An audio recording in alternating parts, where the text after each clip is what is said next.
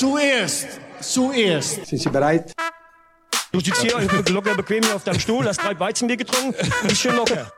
I think uh, we have a grandios Saison gespielt. Die letzten Wochen spiele ich eigentlich überragend. Die Analyse, die ich habe machen lassen, muss man im Nachhinein sagen, das war ein Fehler. Struß!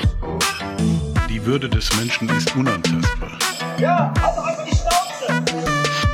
Was erlauben? You give me nothing. Alles bla bla bla ist das doch. Alles bla bla bla ist das. Ach, geil. Ja, meine Damen und Herren, was, an, was äh, lange währt, wird endlich gut. Wir, falsche Reden, sind zurück aus der, ja, nicht allzu kurzen Sommerpause. Mein Name ist Niklas und mit mir in der Leitung der dauernd drollig dreinschauende, dennoch häufig dumm dastehende, dunkle Datteln liebende und den Drang zu denken niemals diskriminierende David. Hallo. Ja, willkommen zu Falsche Reden, dem vielleicht einzigen Podcast, der, äh, beziehungsweise dessen Aufnahmeanzahl mit den Corona-Zahlen steigt. Ja, stimmt, könnte sein. Ja, Vielleicht ich aber schon. mit Sicherheit der einzige Podcast, der einfach nur für das Intro berühmt wird und nicht für den Inhalt. also ich muss schon, Ja, kann gut sein. ich muss schon sagen, alleine das Intro, das hat mich schon dazu bewogen, hier wieder diesen Podcast aufzunehmen, weil man muss ja sagen, wir haben uns lange nicht gemeldet. Wir waren in der Sommerpause und ich habe mich dafür entschieden, wir sollten mit den Menschen auch einfach ehrlich sein, was wir in der ganzen Zeit getrieben haben. Wir haben halt Unmengen an Kohle mit diesem Podcast verdient, haben uns ein Boot gekauft und sind damit durch die Weltmeere geschippert. Von April bis jetzt. Und haben so das ein oder andere gesehen, ganz viele reiche Flecken. Irgendwie sowas wie, was ist denn reich? Ist Monaco. In Monaco waren wir zum Beispiel. Und haben Kevin Volland getroffen. Malediven. Ja, Malediven, das war eine schöne Zeit. Äh, war mit Thorsten Legert in Remscheid unterwegs. Hat Remscheid einen Hafen? Bestimmt hat Remscheid einen Hafen. Ja, und jetzt Thorsten äh, Legert hat den gebuddelt für Remscheid. ist der das eigentlich, der da sagt, äh, das alles bla bla bla? Ja, ne? Nee, das ist Thomas Doll. Das ist Thomas Doll, wie er sich äh, 2008 im April äh, selber aus seinem Job redet, bevor dann Jürgen Klopp übernimmt und Dortmund zu zwei Meisterschaften und einem Champions League Finale führt. Ah, also ein bla bla bla mit Geschichte. Ja, Aber ein eigentlich, geschichtsträchtiges Blablabla, ja. aber eigentlich müsste man ja, wenn man sich das so anhört, müsste man Thomas Doll eigentlich nächstes Jahr mal irgendwie so ins Dschungelcamp schicken oder so. Weil von der Stimme her ähnelt der schon Thorsten Voll. Legert. Und wir wissen, das kann Karriere machen. Zumindest im Privatfernsehen. Ich hatte auch überlegt, ähm, das Intro mit Hallo, liebe Freunde der Intelligenz beginnen zu lassen. Also äh, das, was der Wendler auf seinem ähm, Telegram-Channel jetzt immer verzapft. Ja, schade, ja. dass der Wendler kein Fußballer ist. Ja, dann wäre es sofort drin. Der Wendler. Aber dann hätten wir auch zu viel Material, also das ist eigentlich ganz gut. ja, das stimmt. Das Intro geht jetzt schon irgendwie knapp eine Minute, ne? Ja, das wird auch immer länger. Ja, irgendwann, so in zwei Jahren oder so, wenn wir dann noch drei Folgen aufgenommen haben, dann ist das, In dann ist das Intro so eine halbe Stunde lang. Da brauchen wir gar nicht mehr viel machen eigentlich. Naja, aber wir hatten ja zuletzt, ähm, bevor uns unsere Fans schmerzlich vermissen mussten, ähm, ein neues, ja, einen neuen, einen neuen Dschungel sozusagen für uns erschlossen, nämlich den Dschungel der altehrwürdigen Fußballspiele. Ja, genau. Also wir haben uns äh, so ein bisschen die Geschichte ähm, des Ballbesitzfußballs angeguckt. Also zuallererst hatten wir ja, einfach nur weil es ein gutes Spiel war, ähm, Tschechien gegen Holland von der EM 2004 geguckt. Und dann sind wir zurückgegangen zum WM-Finale 74. Dann haben wir uns Cruyffs Barcelona angeguckt, dann Louis van Gaals Ajax und dann noch äh, Arsene Wengers äh, Invincibles gegen Liverpool. Und ich glaube, jetzt sind wir hier, ne? Ich glaube auch. Aber das war eigentlich schon viel mehr, als ich dachte. Wir haben ja schon, wir haben ja schon Ja, ja, habe ich auch. Äh, hab ich Wir haben, auch schon letztens richtig was, gedacht, wir ja. haben ja schon richtig was abgerissen. Der Tulpengeneral. ja, nicht schlecht. Muss ich uns Was mal selber auf die Schulter klopfen. Was würdest du dann sagen, welches Team hatte bis jetzt, oder welches Spiel fandst du am besten? Also ich muss sagen, von Tschechien ist mir halt vor allem dieser Volley-Schuss von Thomas Rositzky im Kopf geblieben. Und Äh, Welch, Oder was? Ich dachte, oder diese- der, der Lupfer diese- auf Collar, wo Ja, der, genau. wo Ja, ja, Collar genau, dann Rolle- genau. Ja, ja, genau. Ja, das ist auch bei mir die einzige Szene. Das ist, das ist vor allem hängen geblieben. ähm, ja, also dieses Spiel damals von 74, Berti gegen Johann, das war auch cool, aber das war halt vor allem cool, weil es so, weil es halt 1974 war. Ich weiß nicht, ob man da jetzt großartig sagen kann, dass das das Beste war. Ja, als dann noch die Nazi-Stimmung im Stadion war. Ja, war genau. Ich würde, Interessant. wir nennen es interessant. ähm, ich würde sagen, der Klassiko von 94. Ich würde sagen, das war das, das coolste Spiel, was wir uns angeguckt haben. Würde ich auch so bestätigen. Ich fand Ajax unter Van Gaal irgendwie ein bisschen enttäuschend, auch wenn die gut waren. Und man muss da, dazu dann nochmal sagen, wie schlecht Bayern war. In Das dem war Spiel. Das war echt hart. Und ähm, ja, Arsenal 2004 war cool. Aber also ich finde, ähm, Kreuz hat man halt schon angesehen, dass die irgendwie so ein bisschen, die waren aus einer anderen Zeit einfach. Ja. Aber der 94er Klassiko, du hättest die Barca-Mannschaft einfach ins Heute transferieren können und wahrscheinlich wären die immer noch eine der besten Mannschaften der Welt. Ich denke, Auf jeden so Fall, was es auch. reden. Ja, ja, ja. Also wenn die noch ein bisschen moderner verteidigen würden, dann safe. Ähm, aber deren Spiel mit Ball, top, auf jeden Fall. Ja. Für heute bewegen wir uns gar Ja. nicht so weit davon weg, muss man sagen. Denn wir gehen zurück ins Jahr 2010. Ist dir eigentlich bewusst, dass 2010 ein Jahrzehnt her ist? ja, schon krass. Das ist richtig krass, weil mir ist das aufgefallen. Ich habe nämlich mal so ein bisschen überlegt, was war 2010 so los. Da 2010 ist man auch noch so durch, durch Parks gegangen und hat Kinder gesehen, wie die so spielend Nokia-Handys gegen Bäume geworfen haben. das war so 2010er Spirit. Junge, der WM-Song 2010 war einfach Waka Waka. Ey, wenn das nicht, wenn das nicht rassistisch war, ne? Boah, stimmt eigentlich. Schlimmer wäre nur noch gewesen, wenn Shakira die Hüften so gewackelt hätte die ganze Also. Zeit. Und bei, je bei jedem Hüftwackel so. Obwohl Waka Waka da relativ nah dran kommt, muss man sagen. Ja, also war schon, war schon rassistisch. Da sind wir gut, dass äh, die Welt zu Gast bei Freunden da schon vier Jahre vorbei war. Ach ja. Äh, ach ja, 2010? übrigens bei dem Ja. 2010 war Karl Theodor zu Gutenberg auch noch Politiker. Der ist Oh. erst 2011 ist der dann äh, wegen seiner Plagiatur, äh, ja, wie soll man das sagen, gekündigt worden. Aber der ist ja jetzt auch wieder im Fokus, ne? Der hat bei diesem Wirecard-Skandal und bei dem Bestechungsskandal von äh, Philipp Amthor, der hat für beide Unternehmen vorher im Kanzleramt Werbung gemacht. Also der Mann, was, alles, was der Mann anfasst, wird zu Gold. Und der hat eine neue Doktorarbeit äh, geschrieben. Und also ich habe nur die Überschrift gesehen. Irgendwie so ein anderer Experte meinte, das ist halt Schmutz, so. Aber äh, der Doktorvater von zu Gutenberg hat ihn richtig gefeiert. Also ich glaube, der Ja. hat sich das auch gekauft. Ist der Doktorvater Friedrich Merz? na, na. Ähm, Ja, und 2010 ja. konntest du auch bei dem Spiel sehen, da gab es äh, Bandenwerbung für Katars Bewerbung zur WM 2022. Also da war die Welt eigentlich noch in Ordnung. Oh, da haben sie sich nur beworben. Jetzt mittlerweile ist es bittere Realität. Ja, Naja, traurig. was, was soll man dagegen tun? Wir können es nicht ändern. Jetzt sind wir auf jeden Fall zehn Jahre weiter. Und wenn wir jetzt mal zurückgucken, da habe ich nämlich auch noch, äh, das möchte ich nämlich auch noch erwähnen, 2010 ist nämlich nicht nur Gutenberg noch Politiker gewesen, Lena hat den ESC gewonnen oder Kinder haben Nokia-Telefone gegen Bäume geworfen, sondern 2010 hat Spanien auch seinen ersten WM-Titel in der Geschichte gewonnen. Ja, ist schon krass. 2010 ist Spanien das allererste Mal Fußball-Weltmeister geworden. Und ich weiß nicht, inwieweit du dich auf diese Sendung vorbereitet hast. Ich habe mich auf jeden Fall sehr gut vorbereitet.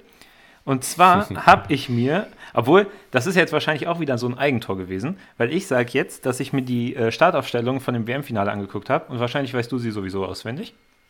Oh, darf ich Aber- raten? Äh, ja, du darfst Spanien raten. Niederlande interessiert heute keinen. Ja, okay. Also. Casillas. Ja, ist richtig. Ähm, ja. Okay, Ramos rechts, Piquet Puyol in der Mitte. Ist richtig. Links Cap de Villa. Ist richtig. Davor Alonso und Busquets. Ja. Xavi, Iniesta. Oh, jetzt wird schwierig. Ähm, ich sage. Also wahrscheinlich nur einer von Villa und Torres und dann noch irgendwie Silva oder Fabregas. Dann rate mal. Äh, ich sag Villa und Silva. 10 von 11 hast du richtig. Oh, okay. Rechts hat Pedro gespielt. Ah, krass. Ja, macht Ja. eigentlich auch Sinn. Also, Und Villa, Villa im Sturm, oder wie? Via im Sturm, ja. Ja, okay. So, und was fällt uns daran auf? Von dieser Startelf haben wir einen Spieler von Villarreal, nämlich Capdevia. Und dann haben wir zehnmal Real oder Barca. Und von diesen zehn Spielern waren sieben von Barcelona. Puyol, Piquet, Busquets, Xavi, Iniesta, Pedro und Villa. Und vor allem, es Also- war ja nicht nur sieben von Barca, sondern davon waren ja auch noch mal sechs aus Barcas Jugend. Also Jo. Villa war ja vorher bei Valencia, aber der Rest kam einfach aus La Masia. Schon, schon sick. Ja. Und halt nur dreimal Real Madrid mit Casillas, Ramos und Xabi Alonso. Und ich denke, damit ähm, kann man jetzt schon mal so langsam halt raten, in welche Richtung es geht. Wir gucken uns nämlich heute den Classico aus dem November 2010 an zwischen dem FC Barcelona und Real Madrid. Au- Auch bekannt als das beste Spiel aller Zeiten. Möchtest du vorher einfach mal so ein bisschen einleiten, warum es das beste Spiel aller Zeiten ist? Ja, also ich finde, das Spiel hat eigentlich alles. Ähm, zum einen gucken wir uns jetzt den Peak von äh, Peps Barca an. Oder so einem der Peaks von Peps Barca. Also es gibt noch ein paar andere, aber. Ähm, Oder den Puyol. Äh, ja, und äh, das Spiel hat auch einfach super viele Storylines. Also wir haben einmal Messi gegen CR7. Wir haben, das ist der erste Schlagabtausch von Pep und Mourinho als Barca und Real-Trainer. Vorher haben die sich ja nur mit Barca und Inter getroffen. Dann haben wir halt äh, so ein bisschen diese Barcelona-Eigengewächse gegen diese zusammengekaufte Real-Star-Mannschaft. Und es ist halt irgendwie so, es spielen so Künstler gegen halt so eine verkappte Tretertruppe, würde ich sagen. Dass die damals noch nicht Casemiro hatten, ist echt eine Schande. eigentlich schon, ja. Wobei Cavallo hat den Job eigentlich auch gut erledigt. Ja, das stimmt. Ich habe mich auch an Carvalho nicht mehr erinnert, bis ich ihn das erste Mal treten gesehen habe. ja. Also, ähm, und also der Peak von Pep Barca ist halt einfach krank. Also das war schon eine heftige Vorstellung so. Es ist das Superlativ aller Superlative. Ja. Auf jeden Fall. Äh, ja, sollen wir direkt reingehen? Oder Wir können gerne direkt reingehen. was ich in dem Spiel auch cool finde, ist, dass, dass es so die Aufstellung ist bei Barca. Also man hat Valdes im Tor, dann äh, Abidal links, Puyol Piqué in der Innenverteidigung und Alves rechts. Im Mittelfeld Iniesta, Xavi, Busquets und vorne halt Via, Messi und Pedro. Und das ist halt irgendwie so auch die Aufstellung, die, glaube ich, am besten so das Team in der Zeit, in den vier Jahren, die Pep da war, eigentlich auch verkörpert. Äh, ja, Barca hat auch sein klassisches 4-3-3 gespielt, also Busquets, klar, hinter Xavi und Iniesta. Ähm, ja, genau, was, was besonders war zu der Zeit halt bei Barca war, dass sie viel, also oft asymmetrisch gespielt haben.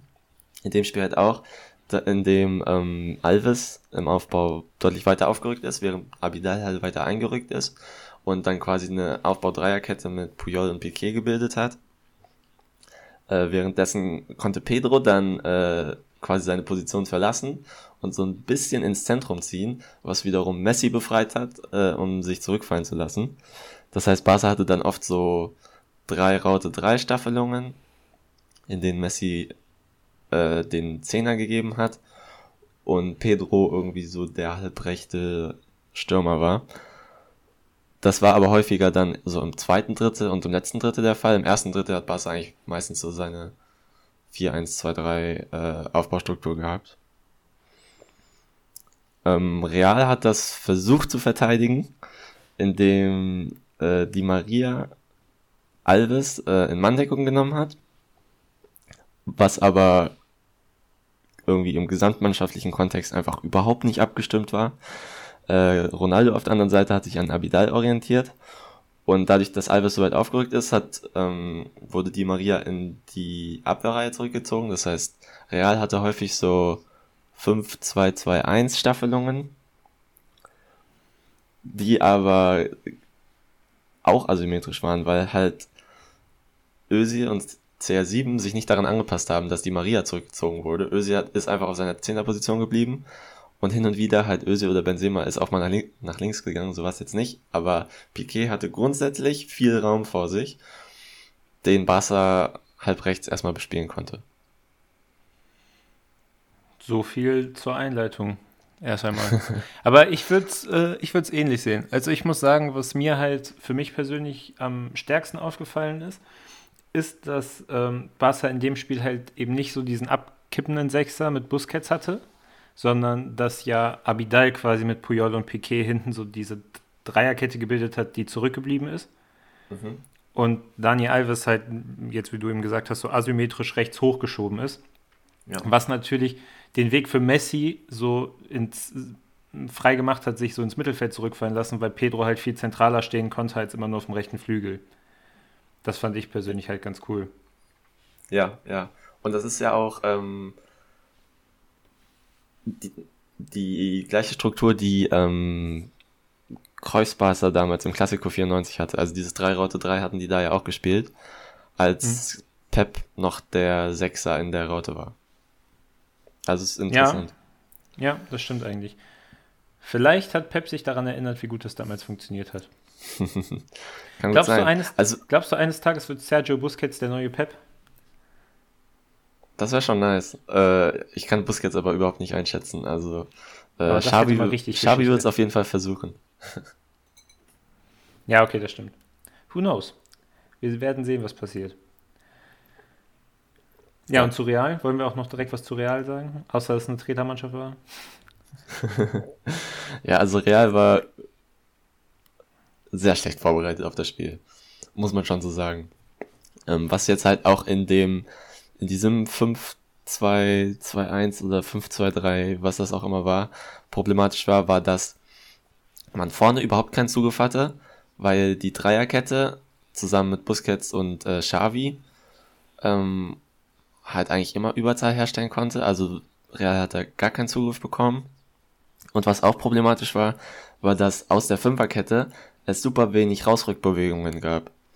Das heißt, ähm, wenn jetzt zum Beispiel Xavi so ein bisschen weiter rechts draußen war, also Richtung Außenlinie schon, äh, und Alves halt wie immer die Maria so zurückgeschoben hatte, dann ist auf Xavi nicht irgendwie Marcelo oder Cavallo rausgerückt, die beide keinen Gegenspieler hatten und die beide einfach da gechillt haben, sondern da musste jedes Mal dann irgendwie Xabi Alonso oder Kedira, der jeweilige Sechser, rausschieben, was halt das Zentrum voll geöffnet hat.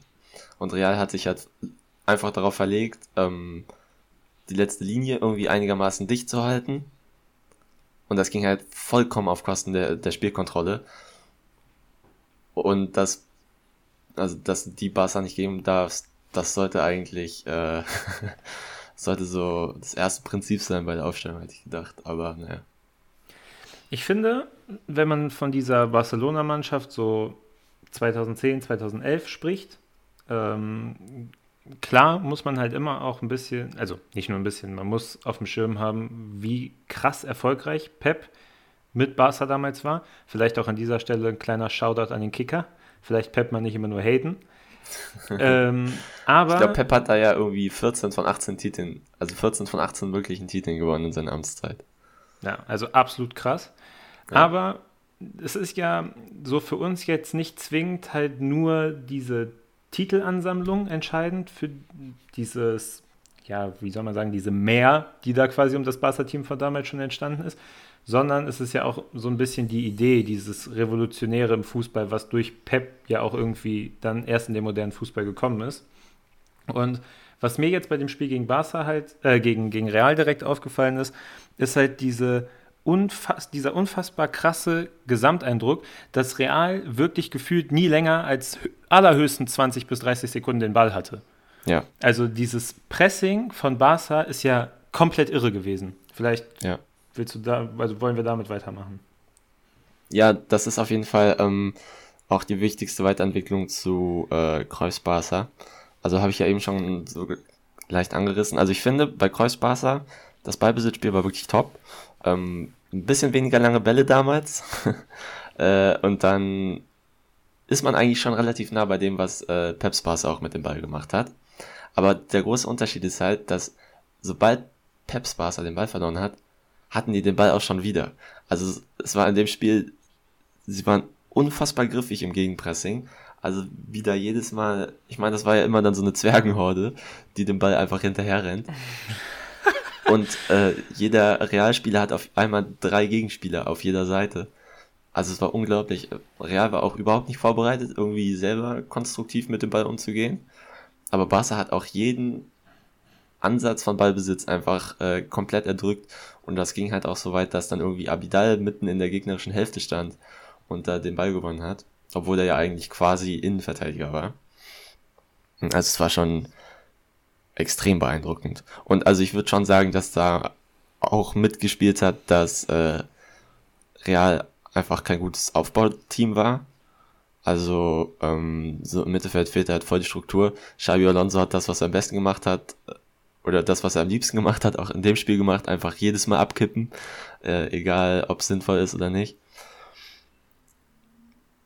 Und das hat, das hat Barca, also Barca hat ja getötet. Das war unglaublich am Anfang, wie viel Druck da auf äh, Real ausgeübt wurde. Oder Also ich- wie siehst du das?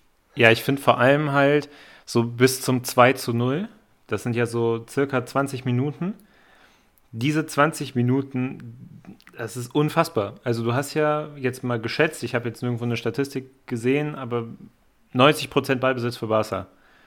Weil Real es einfach nicht schafft, jetzt mal abgesehen von diesem einen Freistoß von CR7, halt wirklich den Ball zu behalten. Also das, was eine Fußballmannschaft ja ausmacht, nämlich Fußball spielen, kriegt Real Madrid in diesem Spiel einfach nicht hin. Und das, Und das, obwohl sie äh, Alonso, Marcelo, Özil, Di Maria, CR7 und Benzema haben. Ja, also das ist kein Team, was jetzt irgendwie darauf ausgerichtet ist, tatsächlich einfach nur zu treten. Auch wenn sie Mourinho als Trainer haben und es dann irgendwie ja doch fast nur machen. Sie werden halt auch dazu, dazu gezwungen, nur zu treten. Also, Ja. wie du sagst, es ist wirklich beeindruckend. Können wir, oder kannst du viel besser gesagt, aus dieser, ich sag jetzt mal 4-3-3 in 3-Raute-3-Formation, kannst du ungefähr sagen, wie das halt in dem Pressing gestaffelt war? Also wie Barcelona gegen den Ball dann sich schematisch so angeordnet hat? Ja, also ähm, in den wenigen geordneten Phasen, die äh, Real aufgebaut hat, war das schon eher ein 4-3-3. Ähm, häufig war es aber auch so, dass Messi, der ja eh meistens so halb rechts chillt, äh, dann auch im Pressing halb rechts gechillt hat und Pedro dann doch irgendwie zentraler Stürmer war. Ich habe die Übergänge gar nicht gecheckt, aber es hat halt gut gepasst, weil Pedro dann äh, aggressiver zentral anlaufen konnte und Messi einfach nur rechts so ein bisschen blocken musste. Ähm und also teilweise, dadurch, dass Messi halt rechts nicht mitmacht, hatte das dann auch diese 4-4-2-Übergänge, wo dann also wir, Iniesta, Busquets und Xavi quasi ein Vierer-Mittelfeld bilden und davor Pedro und Messi sind. Äh, aber grundsätzlich war es eher so 4-3-3-mäßig. Okay. Also jetzt so aus meiner Erinnerung, wenn man halt von dem Barca-Team von damals spricht, war es ja immer so, dass die versucht haben, das Zentrum halt möglichst dicht zu machen, so. Also ich glaube, Barca war ja immer darauf ausgerichtet, den Gegner möglichst nach außen zu drängen, weil halt, je weiter außen du bist, desto weiter bist du halt irgendwie entfernt vom Tor. Ähm, Ich glaube, Pep hat auch mal gesagt, die Außenlinie ist der beste Verteidiger. Das stimmt halt insofern, als dass äh, die Außenlinie jeden Gegner halt schon um 180 Grad an Optionen beraubt. Du kannst halt nur noch, also du kannst ja nicht mehr viel machen außen. Naja. Nee, deswegen ja. Und, ähm, aber ist 4-3-3 dann das äh, beste Mittel dagegen, wenn man das Zentrum dicht machen will?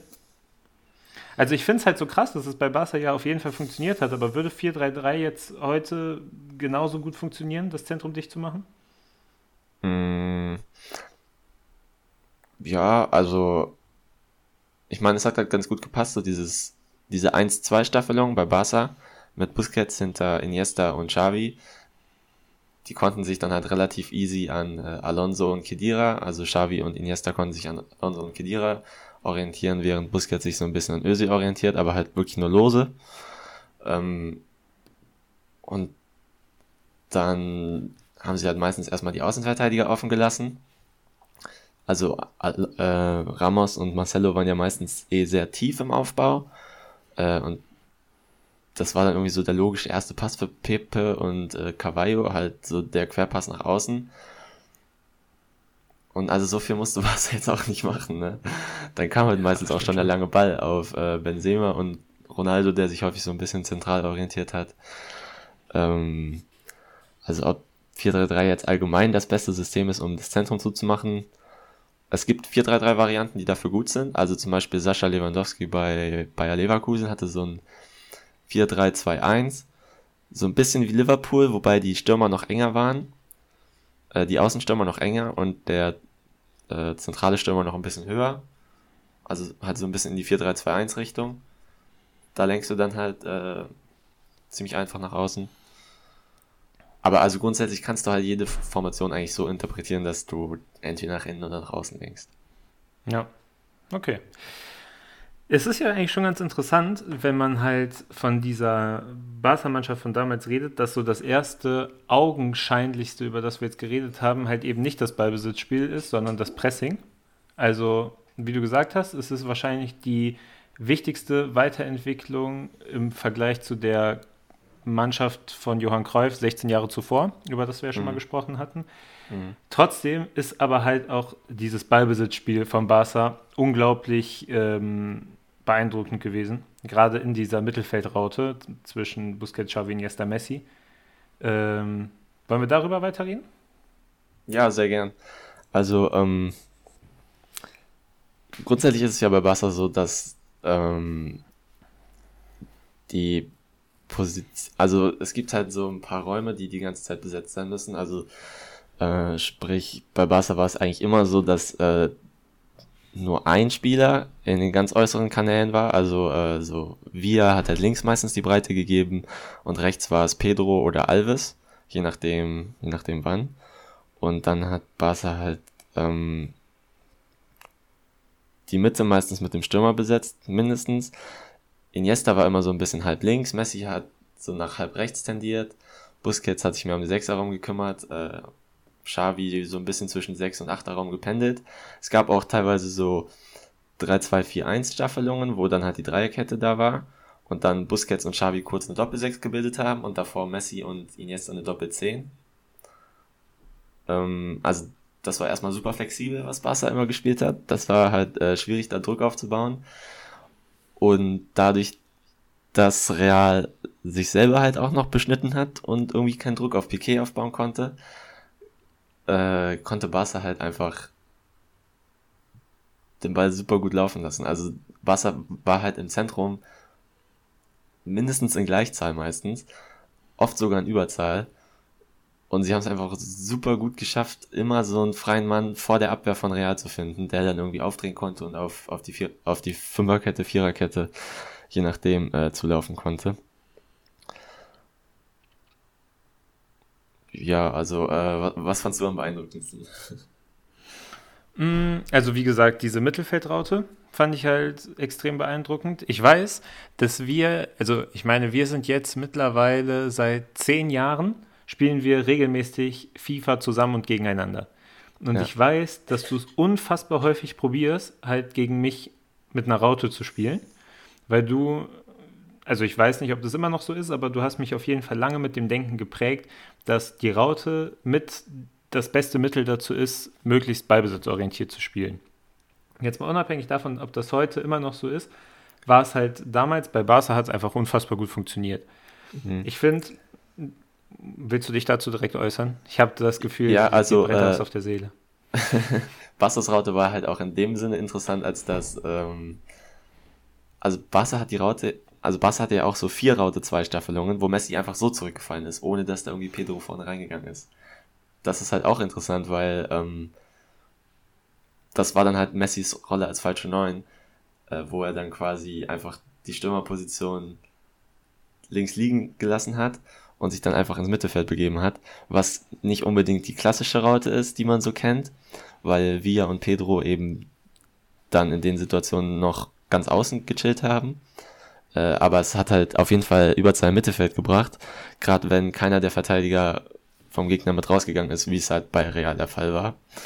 Ähm, man merkt so, Real hat irgendwie keins von den Gegenmitteln, das man gegen Barca anwenden kann, ange angewandt. Mhm. also irgendwie waren die auch ein dankbarer Gegner, aber ähm, ja, nee. War ein guter Punkt, den du gemacht hast. Ich finde es auf jeden Fall ähm, ganz interessant, dass man ja bei Barca eigentlich auch immer die gleiche Struktur, sage ich mal, erkennen kann. Du hast immer diesen Spielaufbau eigentlich startend bei Piquet, wo ich auch persönlich sagen muss, ich hatte gar nicht mehr richtig auf dem Schirm, wie spielerisch stark Piquet eine Zeit lang anscheinend war.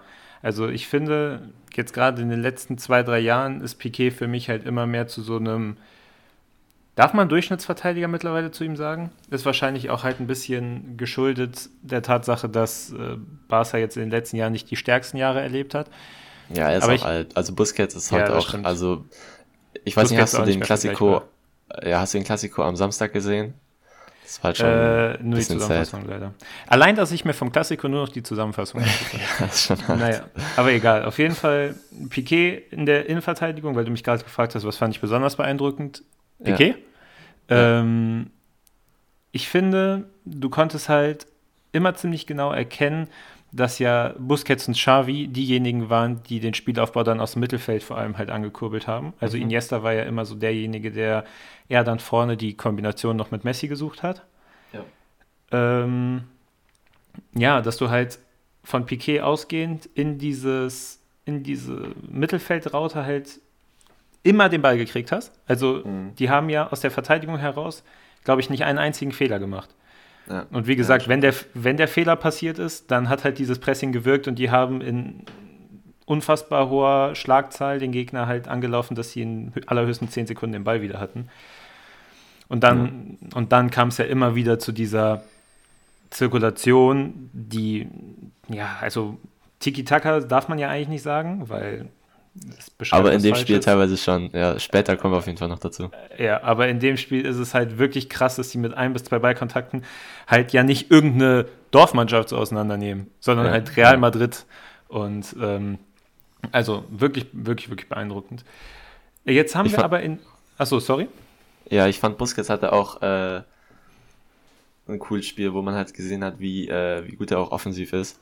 Also, weil Busquets ist ja eigentlich vor allem der, der dafür verantwortlich war, dass Barca mit so vielen Offensivleuten oft spielen konnte, weil er einfach in der Lage ist, unfassbar viel Raum zu kontrollieren. Ähm, aber in dem Spiel hat er halt auch im Aufbauspiel unglaublich gut gespielt, dann immer mit so Körperfinden, Real Spieler glauben lassen, dass er in die eine Richtung spielt, aber dann hat er doch in die andere Richtung gespielt und so. In der zweiten Halbzeit hat er dann auch die Hackentricks ausgepackt. Also es war schon auch war schick, war schick. Ich finde, also mir geht es zumindest so, man vergisst halt ja auch einfach, dass es zehn Jahre her ist, dass Piquet 23 war.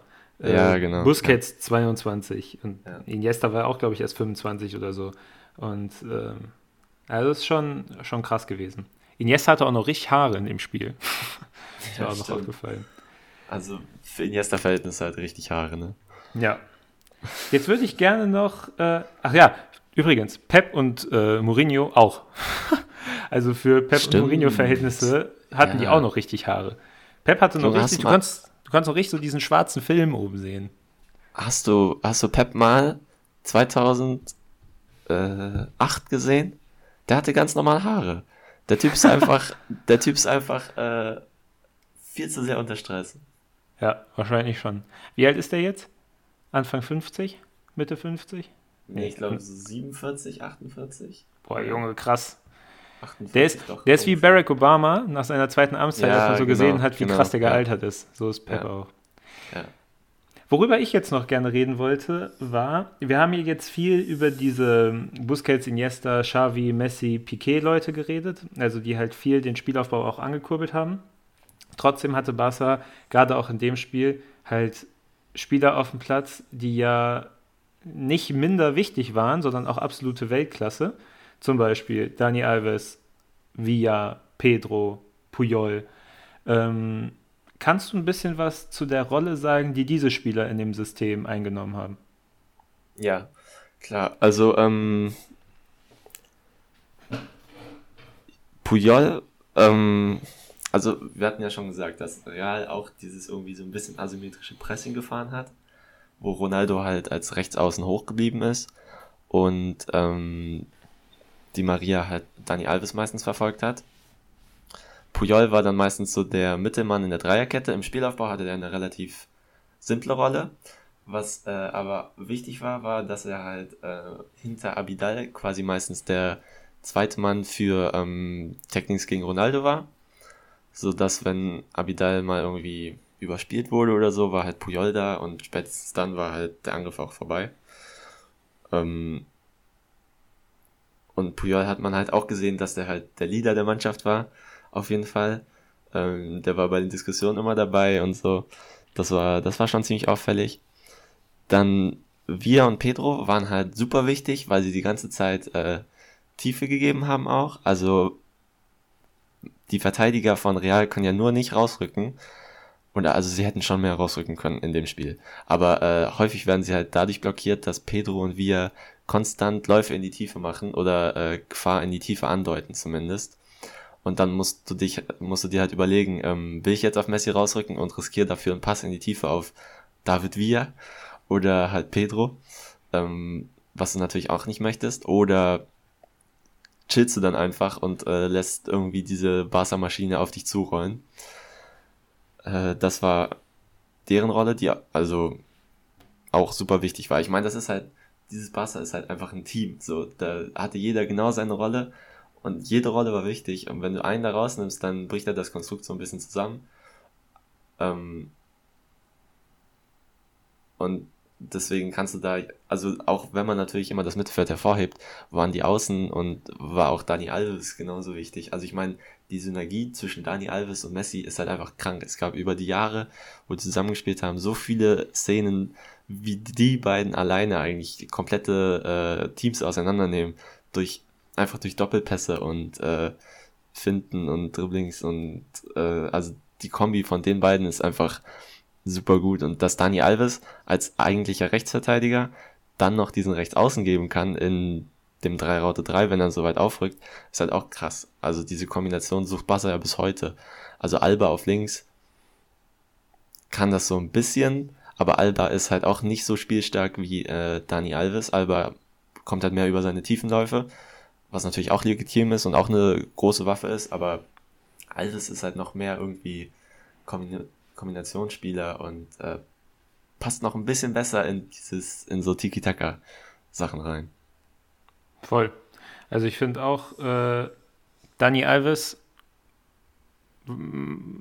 also ich kann nicht sagen, ob ich für die Allgemeinheit spreche, aber auch von mir lange unterschätzt, wie gut er tatsächlich ist.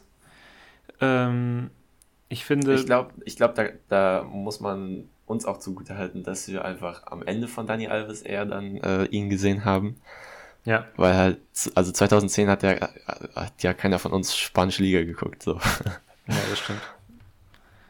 Da haben wir Lukas Podolski gefeiert. Aber also ich glaube, Dani Alves hat schon äh, auch so das, äh, die Anerkennung bekommen, die er verdient hat. Und ich glaube, war er nicht auch irgendwie 2015 der Spieler mit den meisten gewonnenen T Titeln oder Trophäen oder so. Ja, irgendwie Ich glaube, der so. meist dekorierte Spieler, weil er auch noch mit Sevilla davor den UEFA Cup bestimmt fünfmal gewonnen hat und so. Ja. Also, ja. Ja, das stimmt. Ich finde es ganz interessant, was du halt sagst, dass ähm, Barca ein Team war. So, du konntest halt nicht einen rausnehmen, weil dann ist im Prinzip das ganze Ding in sich zusammengebrochen. Ähm, finde ich jetzt zum Beispiel auch, also müsste man krass bei Iniesta auch so sehen, meiner Meinung nach, weil wir hatten ja eben schon mal kurz darauf angesprochen, dass Busquets und Xavi halt diejenigen waren, die mit Piquet den Spielaufbau von hinten heraus gestaltet haben. Und Iniesta war häufig ja auch einfach zu großen Teilen dazu da, halt Räume freizulaufen. Gerade für Messi, der ja, da muss man sich ja, Ja, nicht Iniestas. Bewegungsspiel ist so, ähm, das, wahrscheinlich das Beste auf der Welt. Also, ähm, ich weiß nicht, ob du Juan Malillo kennst, der Mentor von Pep, bei dem er Nee. irgendwie 2006 noch in Mexiko gespielt hat, der jetzt Ah. Co-Trainer von Pep bei Man City ist. Ach, echt? Ähm, ja. Ach, krass. Ist das der mit den langen Haaren? äh, nee, der hat so kurze graue Haare. Ah, ja, okay, nee, da nicht. Der kam jetzt, glaube ich, im Sommer oder so, weil Arteta ja im Winter weggegangen ist. Ach, wie cool. Okay. Ja. Und äh, der hat irgendwann, also ich glaube, es war so 2012 oder 13, hat er gesagt, dass äh, Iniesta der beste Spieler der Welt ist. Und so von aus einem Positionsspielstandpunkt ist das halt super wichtig, weil was ist wichtig im Positionsspiel? Erstmal, dass du deine Position hältst, weil du den Gegner streckst ähm, und den Gegner quasi dazu zwingst. Also das war ja, Real konnte immer wählen zwischen Pest oder Cholera. Also laufe ich jetzt an, riskiere irgendwie den Ball hinter mich oder äh, bleibe ich stehen und Barca überrollt mich dann so. Ähm, und Iniesta verkörpert das halt super gut, weil Iniesta super diszipliniert war dabei. Ähm, was auch wichtig ist, ist, dass du nicht entgegenkommst, sondern dass du den Ball zu dir kommen lässt, weil es halt auch äh, den Gegner dazu zwingt, eine größere Distanz zu covern und den Gegner, den Gegner quasi noch weiter streckt. Und auch da Iniesta unglaublich diszipliniert da drin, ähm, vom Ball quasi wegzulaufen, was irgendwie erstmal kontraintuitiv ist, was du von keinem normalen Jugendtrainer hören wirst, so. Äh, aber es ist super wichtig bei dem Barca-Team. Was auch beeindruckend war, fand ich, war die Passschärfe in dem Team. Weil also genau zu dem Prinzip, lass den Ball zu dir kommen, gehört halt, dass der Pass auch ordentlich kommt. Ähm, und das war in dem Barca-Team halt immer gegeben. Und ja, Iniesta war halt einerseits, ähm, also Iniesta war noch mehr der Spieler für den Übergang ins letzte Drittel als, äh, als Xavi und Busquets, die noch mehr irgendwie von hinten das Spiel weitergebracht haben. Und Iniesta, also so Iniesta den Ball abzunehmen, viel Spaß. Der zieht halt auch wie, äh, wie jeder irgendwie in Bassas Team einfach sehr intelligent Fouls. Also das ist eine, auch eine Stärke von Busquets und eine große Stärke von Iniesta, äh, sich dann im richtigen Moment einfach fallen zu lassen. Und ja, also Iniesta hat man auch häufig gesehen, der zieht noch mehr irgendwie nach außen, äh, den zieht es noch mehr in die Breite, er hat ja auch oft links außen gespielt. Und ja, ist einfach, also das Mittelfeld von Barca, also die Light-Version davon ist ähm, äh, das, was Tuchel am Anfang bei Dortmund hatte. Also Weigel, Gündogan und Kagawa, wo halt Weigel den Busquets-Part gibt, Gündogan Xavi und Kagawa halt auch in dieser höheren Rolle halb links irgendwie Iniesta imitiert hat. Ähm, auch wenn das Original natürlich besser war. Ja. Jetzt haben wir ähm, knapp 40 Minuten über dieses Spiel geredet und eigentlich nur Barcelona erwähnt. Man kann halt auch über Real einfach nicht viel sagen, weil mit Real nicht viel passiert in dem Klassiko. Ja. Also sie kommen einfach nicht viel dazu, äh, Barca mal irgendwie zu stören. Gibt es eine Art und Weise, wie man Barcelona in dieser Zeit stoppen konnte? Beziehungsweise kannst du auch sagen, was Real Madrid falsch gemacht hat? Oder beziehungsweise auch richtig, obwohl ich nicht sagen kann, dass da irgendwie besonders was überhaupt richtig gewesen wäre. Ja, also ähm, wir können ja gleich, wenn wir noch so ein bisschen den Spielverlauf durchgehen, dann äh, sehen wir auch noch ein paar Umstellungen, die Real vorgenommen hat. Ähm, aber grundsätzlich war es halt so, dass Real diese gesamtmannschaftlichen Anlagen voll gefehlt haben. Also es war halt kein äh, kohärentes Pressing irgendwie. So, das war, jeder orientiert sich so ein bisschen lose an seinem Gegenspieler, aber so, eine, so ein gesamtmannschaftliches Verschieben war eigentlich kaum zu sehen. Ähm, Özil und Ronaldo gleichzeitig auf dem Platz zu haben, ist in der Hinsicht dann auch schwierig. Äh, also die Sechser mussten super viel Raum covern. So die Fünferkette, also das war einfach, also du musst halt Barca auch als Team begegnen. Du kannst nicht, äh, Real war einfach eine, in dem Spiel eine Ansammlung von, von Einzelspielern und hat auch nicht anders, also hatte auch kein anderes Konzept als, ähm, wir spielen hier irgendwie eins gegen eins und dann, wenn noch nicht mal Ramos seine 1 gegen 1 Duelle gegen Villa gewinnt, sondern der ein oder andere Mal irgendwie ausgedribbelt wird, dann, dann wird's halt schwierig. Ähm, also, keine Ahnung, wenn Barca jetzt gegen, gegen Jürgen Klopps Dortmund gespielt hätte, die halt ein gutes Pressing-Team waren, so, dann hättest du vielleicht Barca irgendwie ins Schwanken bringen können. Aber dafür brauchst du halt wirklich äh, auch ein, ein Konzept, dass Barca in, in jeder Spielphase quasi vor Probleme stellt und das, das hatte Real einfach von vorne bis hinten nicht. Also sie waren im Pressing kein Gegner, die Konter waren nicht gefährlich, ähm, das Umschalten in Defensive, gerade im zweiten Durchgang, war auch nicht gut. Ähm, das normale Ballbesitzspiel sowieso nicht. also gegen, keine Ahnung, gegen Elche und Cadiz gewinnst du dann halt trotzdem, aber nicht gegen Barcelona. Vor allem nicht gegen das Barcelona aus der Zeit. Ja. Also das war, das war tatsächlich extrem beeindruckend. Jetzt haben wir uns ja ähm, quasi anhand dieses Spiels einfach einer ganzen Ära von Barcelona gewidmet. Gibt es irgendwelche bestimmten Szenen aus dem Spiel, die dir noch auf, der, auf dem Herzen liegen? Ähm, also ich finde, das 1 und das 2-0 zeigen noch gut äh, irgendwie so ein Prinzip von Barca aus der Zeit. Mhm. Also beim 1-0 war es ja so, dass Iniesta halb links sich irgendwie frei dribbelt und dann Xavi in die Tiefe schickt, der irgendwie, also irgendwie den Ball im Tor unterbringt. Ja. Ähm, Der Abschluss war jetzt nicht ganz so ästhetisch wie das restliche Spiel, aber der Ball ist hinter der Linie. So. Genau. Und äh, beim 2-0 gab es äh, links die 1 gegen 1 Situation von Villa, der dann Pedro in der Mitte eingesetzt hat. Und was beiden Spielzügen vorausging, oder was teilweise der Hauptfaktor war, war, ähm, dass bei Barca einmal so war, dass die Läufe im letzten Drittel in die Tiefe eigentlich immer von den Achtern ausgingen. Also die, äh, die Flügelspieler haben dann immer noch Breite gegeben. Und beim 1-0 war es dann halt so, dass äh, Xavi von Iniesta in die Tiefe geschickt werden konnte, auch weil Pedro halt rechts noch Breite gegeben hat und äh, die, die Kette von Real halt auseinandergezogen hat.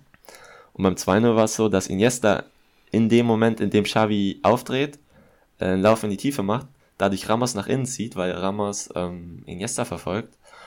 Und dadurch bekommt Xavi dann den Platz, um äh, Villa auf der anderen Seite anzuspielen, der dann eben ins 1 gegen 1 geht und Pedro, Pedro einsetzt.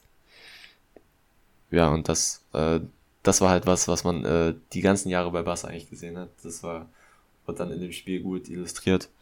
Und das fand ich, fand ich nett. Absolut. Dann äh, nach dem 2-0 hat Real auch tatsächlich mal umgestellt. Äh, und zwar haben sie ähm, Ronaldo auf links gestellt und die Maria auf rechts. Und ich glaube, eigentlich der Gedanke dahinter war, dass ähm, Ronaldo quasi Piquet deckt und sich quasi nicht an Alves orientiert, während auf der anderen Seite ähm, die Maria sich vielleicht schon eher an Abidal orientiert. Ich weiß es nicht genau. Jedenfalls hat Pep also es gab wirklich eine Szene, in der Real das so gespielt hat. Und in der nächsten Szene war es schon so, dass Barca darauf wieder reagiert hatte, indem Piquet und Puyol die Position getauscht haben, sodass äh, Piquet jetzt links war, Puyol halb rechts. Und äh, das hat dann dazu geführt, dass Dani Alves äh, der tiefere Verteidiger war, der die Dreierkette gebildet hat, während Abidal ein bisschen mehr aufgerückt ist, also nicht so weit wie Alves, aber halt ein bisschen mehr, äh, also weit genug, um Piquet wieder diesen Raum zum Aufbauen zu garantieren, den er schon halb rechts vorher hatte, bloß diesmal halt auf der halb linken Seite. Und was gleichzeitig auch wieder dazu geführt hat, dass Puyol auf der Seite gechillt hat, auf der auch Ronaldo war, was halt, ähm, was ganz passend war. Das hat äh, Barca dann, glaube ich, also Real, glaube ich, noch vor der Halbzeit zurückgetauscht. Aber ich verstehe nicht, warum, weil erstmal ist es ja für Ronaldo die bessere Seite auf links zu spielen und Real hatte auch nach dem 2-0 so eine Phase, wo sie zumindest sich mal ein bisschen in Barca's Hälfte festgesetzt haben. Vor allem über Standards, also ein paar Ecken, ein paar Freistöße. Ähm und es war auf jeden Fall die bessere Struktur für, für Barcelona. Also da muss man nicht äh, für Real, da muss man nicht drüber reden. Gleichzeitig ist für Barca natürlich nicht vorteilhaft, wenn Abidal nach vorne gehen muss, anstatt von Dani Alves. Und wenn Piquet irgendwie halb links spielt, auch wenn Piquet halt auch von da das Spiel gut aufbauen kann, aber halb rechts ist sicher besser für ihn, weil er dann auch direkt Messi vor sich hat, so. Ähm, aber trotzdem hat Real das später wieder zurückgetauscht. Ich weiß nicht, was dahinter der Gedanke war. Ähm, und dann natürlich, sobald Real das zurückgetauscht hat, hat auch Barca wieder zurückgetauscht. Ähm, also, da hat Pep dann auch nochmal Mourinho gut au ausgecoacht, so. Und, ja, Die Reaktion. Eine Re-Reaktion. Genau, genau. Also das, was man von Pep auch erwartet. Äh, also die ganze Zeit irgendwie umstellen. Hat man auch in der Situation gesehen. Ja. Ich hätte jetzt ähm, noch zwei Sachen, über die ich gerne im Anschluss an dieses Spiel reden würde. Und zwar, ich würde jetzt einfach mal beide Fragen, die ich jetzt noch hätte, oder beide Themen, über die ich jetzt noch sprechen würde, einmal sagen und du kannst ja aussuchen, über was wir als erstes reden. Die erste Frage wäre, Pep ist ja wirklich mit dieser Idee von Fußball, hat er ja so einen Meilenstein in der Fußballgeschichte sich gesetzt. So jetzt schon. Der wird wahrscheinlich noch mehrere Jahre Trainer bleiben, hoffentlich. So, aber das vor zehn Jahren, das hat jetzt schon eigentlich Geschichte geschrieben. Ähm, mhm. Was verhindert es jetzt zum Beispiel, dass Man City mit der Mannschaft, die sie zurzeit haben, ich glaube, die sind im Moment Zwölfter oder so. Also es klappt ja im Moment halt echt gar nichts. Ich will damit nicht sagen, dass Pep jetzt irgendwie mit Man City in der Krise stecken würde oder dass er da nicht große Erfolge haben würde, weil die hat er in der Vergangenheit schon gehabt, sondern wirklich auf das Aktuelle bezogen. Einfach nochmal um ein bisschen den Kreis um Pep festzuziehen. Und die zweite Frage wäre auf Barcelona bezogen. Bei Barcelona würde ich von der Krise reden. Einfach dieser ganze Verein steckt wie in so einer Identitätskrise. Und welche Ideen es in Barcelona bräuchte und vielleicht, um es noch ein bisschen spannender zu machen, welche Spieler auch tatsächlich es in Barcelona bräuchte, um äh, da wieder an alte Zeiten anzuknüpfen. Also einmal Pep bezogen, einmal Barca bezogen. Kannst dir gerne aussuchen, womit wir anfangen. Mhm. Ähm, ich glaube, man kann eigentlich beides gleich beantworten. Also ah, okay. Pep hatte halt damals, äh, damals das Glück, natürlich auch mit einer unfassbaren Spielergeneration zusammenzuarbeiten. Also, dass du da gleichzeitig ähm, Xavi, Iniesta und Messi hast, dann noch Busquets in der zweiten Mannschaft, die Pep ja das Jahr davor trainiert hat, da hat er auch schon Busquets trainiert quasi dann, äh, und Piquet und Puyol und also Victor Valdez, okayer Torwart, aber konnte halt auch Fußball spielen, also war in der Hinsicht auch schon relativ, also ziemlich modern und hat gut reingepasst. Ähm, das ist halt, das ist halt, äh,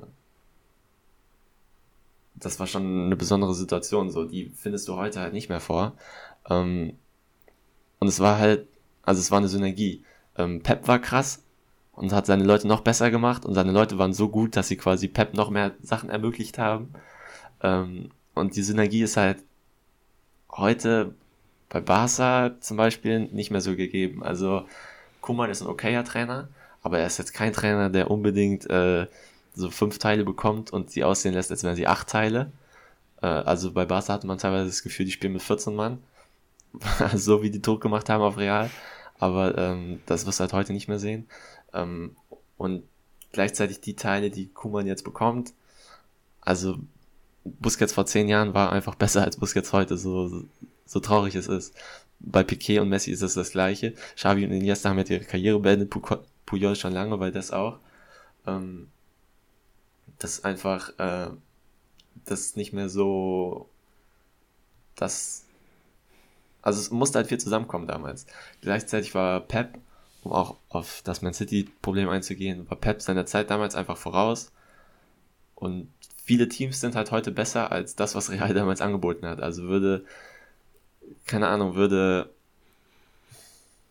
okay, diese englischen Spitzenteams teilweise sind nicht so der beste Vergleich, aber ähm, es gibt, glaube ich, viele mittelmäßige Teams, die heute dadurch, dass sie gesamtmannschaftlich, also in so einem taktischen Kontext einfach viel besser sind als Real damals, äh, auch dem Real von damals ein paar Dinge einschenken können, auch wenn das damalige Team äh, individuell besser besetzt war als, als heute dieses Team, was ich dann als Vergleich ranziehen würde. Ähm, und Pep hat bei Man City halt auch nicht mehr so die Dudes, die er damals hatte. Das ist dann. Ja, also es ist schwierig, keine Ahnung. Ich glaube, bei, bei Man City kommt bestimmt auch noch rein, dass die halt kaum Zeit haben zu trainieren, weil es so viele Spiele sind. Ähm, irgendwie scheint. Ja, es ist, es ist schwierig. Also, also ich würde mal sagen, ähm, das, was man auf jeden Fall über diese Barcelona-Mannschaft von damals sagen kann, ist, dass sie halt nicht nur einfach krass waren, sondern sie hatten individuelle, ja, Weltklasse reicht ja nicht. Äh, das, ja, war, das war noch besser als Weltklasse, die Spieler, die sie hatten. Ähm, Ja, also ich diese- glaube, in so einer besten Elf aller Zeiten sind halt Xavi, Busquets und Messi drin. Das ist halt schon krank. Ja, zu, diesen, zu dieser individuellen, ultimativen Klasse kommt dann halt noch der Aspekt, dass Pep seiner Zeit voraus war, sodass damals der Fußball einfach noch nicht auf Pep sozusagen eingestellt war. Ähm, dass dieses Pressing, was er damals halt gespielt hat, seiner Zeit voraus war, dass diese Kurzpässe mit unfassbaren äh, Rochaden im Mittelfeld halt so gut funktioniert hat. Und ähm, ja, dann, wie wir auch schon eben gesagt haben, so einen Meilenstein halt in der Fußballgeschichte markiert hat. Das hast du bei Man City halt zurzeit nicht. Und, und ich denke, das darf man halt auch einfach nicht außer Acht lassen, das, was du gerade gesagt hast, Barca hat halt auch einfach Glück. Also was die für Spieler aus ihrer eigenen Jugendakademie hochgeholt haben.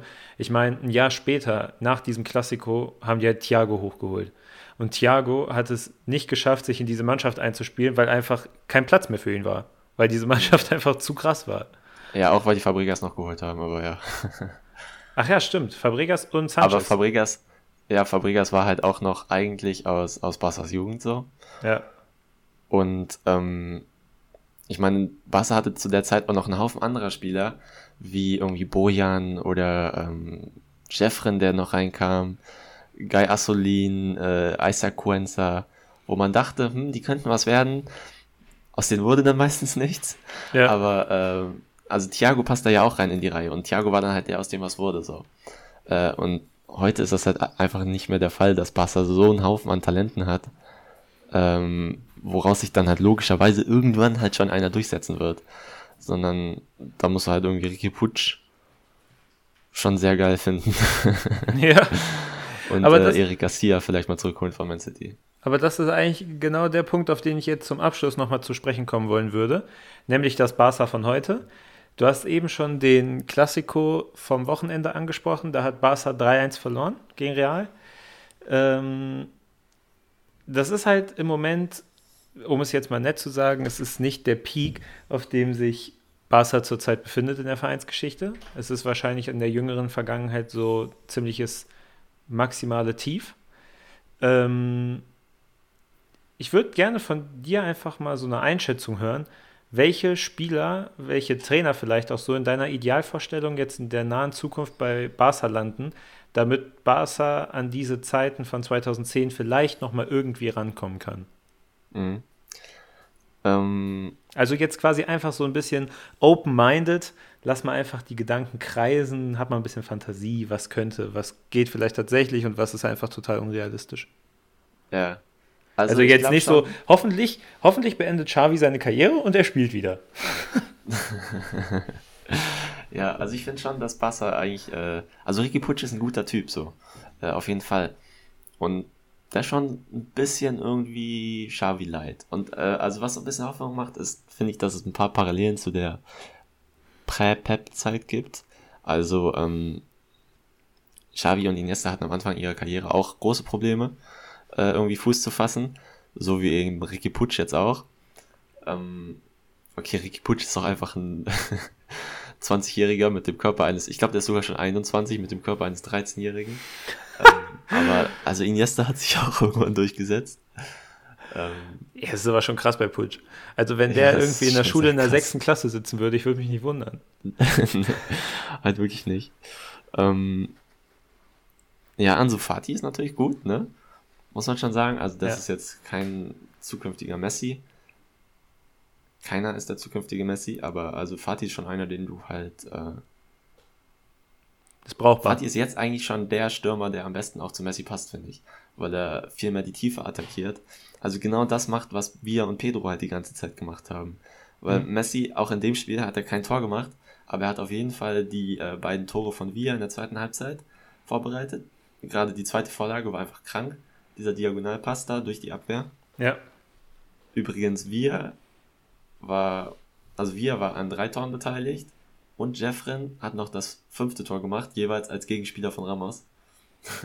Der, finde ich, in äh, dem Spiel auch gezeigt hat, warum er überschätzt ist und am Ende noch eine gute rote Karte kassiert hat. also klassischer Ramos. Klassischer Ramos-Move. Ähm, Ja, und wenn du, also Piquet war ja früher erstmal beim Menu Ähm, und der musste dann auch erstmal zurückgeholt werden. Das ist vielleicht so die, äh, dann ist da irgendwie so das Pendant zu Eric Garcia heute. Äh, und dann, wenn du dann irgendwie Xavi zurückholst, der ja wie Pep vorher bei Cruyff äh, Mitglied war in so einer Wundermannschaft, dann kannst du vielleicht so eine neue Wundermannschaft aufbauen. wenn die Geschichte sich wiederholt. Das wäre schon lustig. Ansonsten hatte ich jetzt tatsächlich überlegt, Nagelsmann bei Barca wäre schon richtig nice. Das wäre schon richtig, richtig nice. Wer weiß. Weil Nagelsmann, Nagelsmann würde einfach alle von deren Stürmern da reinwerfen und würde irgendwie ein gutes Konstrukt daraus bauen. Und Barca würde vor allem halt offensiv einfach wieder unglaublich gemacht werden. Also ich glaube, das wäre schon ziemlich cool. Ja.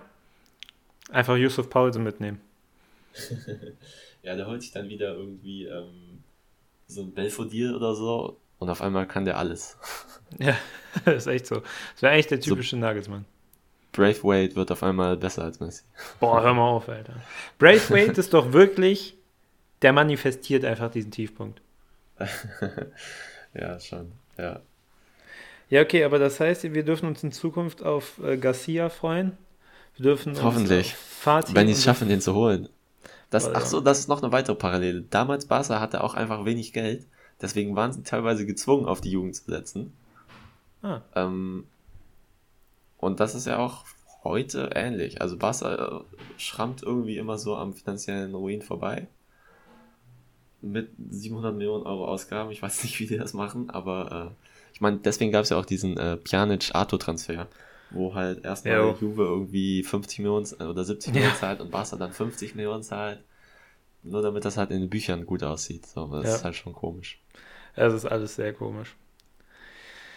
Ja, aber was soll man machen? Ne? Man, kann, man kann die Zeit nicht zurückdrehen. Wir hoffen einfach mal, dass aus Barca irgendwann wieder irgendwas wird. Ich fände Garcia zum Beispiel auch cool. Ich finde Fatih und Putsch finde ich auch cool. Frankie de Jong ist jetzt auch nicht der schlechteste, den man da irgendwie im Mittelfeld, auf dem man was ja, aufbauen ja, ist, kann. Das ist gut, ist gut. Also vielleicht, vielleicht wird ja noch mal was draus. Vielleicht, so jetzt dieses Jahr spielt, glaube ich, Usman Dembele sein viertes Jahr in Barcelona. Vielleicht zeigt er ja auch irgendwann mal noch, was er kann. Also. Aber die letzten Spiele waren schon, also das war nicht mehr der Dembele, der irgendwie bei Dortmund äh, groß was gerissen hat, fand ich. Ja. Das war schon, da muss wieder ein bisschen, der braucht noch eine Zeit, bis er wieder an sein Level anknüpfen kann, glaube ich. Ich würde aber, bevor wir aufhören, würde ich ja. noch ganz kurz auf die zweite Halbzeit eingehen wollen.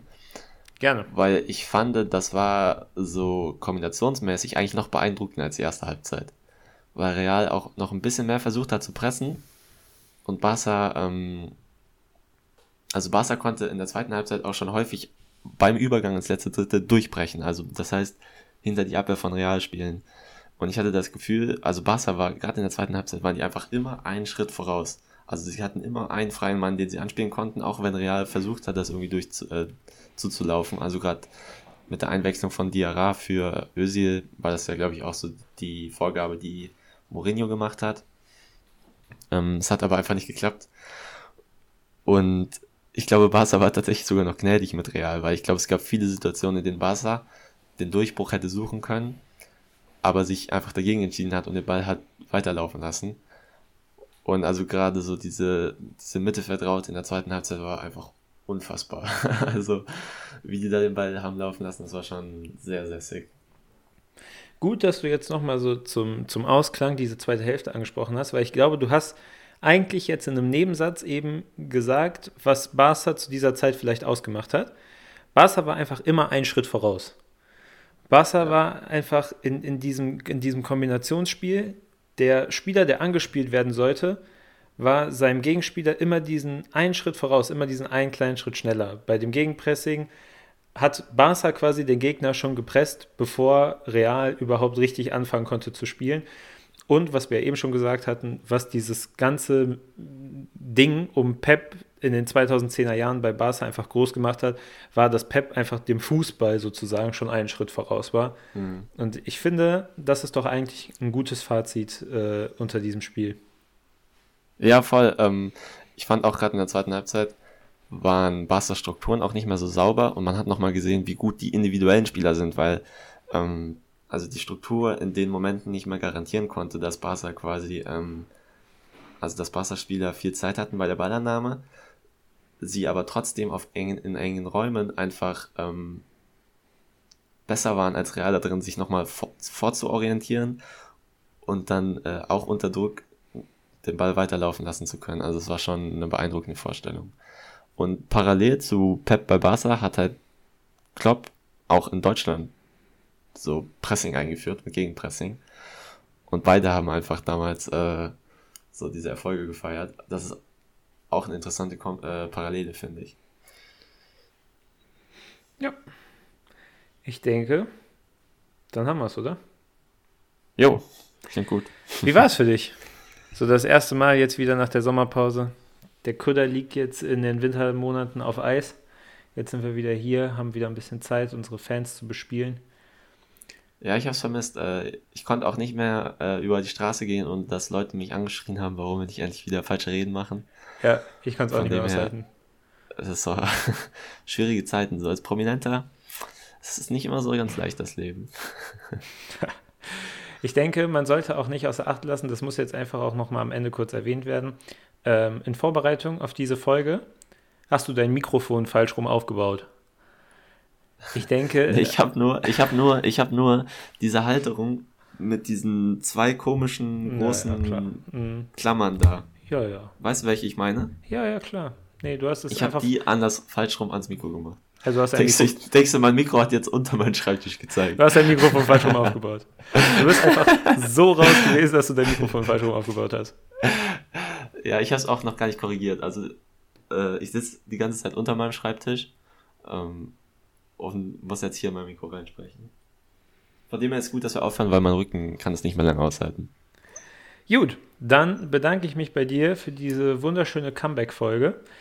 Ich würde Ja, alle unsere Zuhörer, danke, danke, ich würde alle unsere Zuhörer äh, darauf hinweisen, am 10. Dezember ist der große falsche Reden-Geburtstag. Da werden wir ein Jahr alt. Am 10. Dezember 2019 haben wir Hertha und Sohn AG aufgenommen. Das war die erste Folge in unfassbar schlechten Ton. Aber 10. Dezember wird Falscher Reden ein Jahr alt. Haltet euch den Tag frei. Da wird eine dicke Sauce geschmissen. Ich bedanke mich Dick- bei dir. Dicke Corona-Party. Dicke Kuss. Dicke Kuss an all unsere Zuhörer und Zuhörerinnen von Die Falsche Reden. Ciao. Tschüss.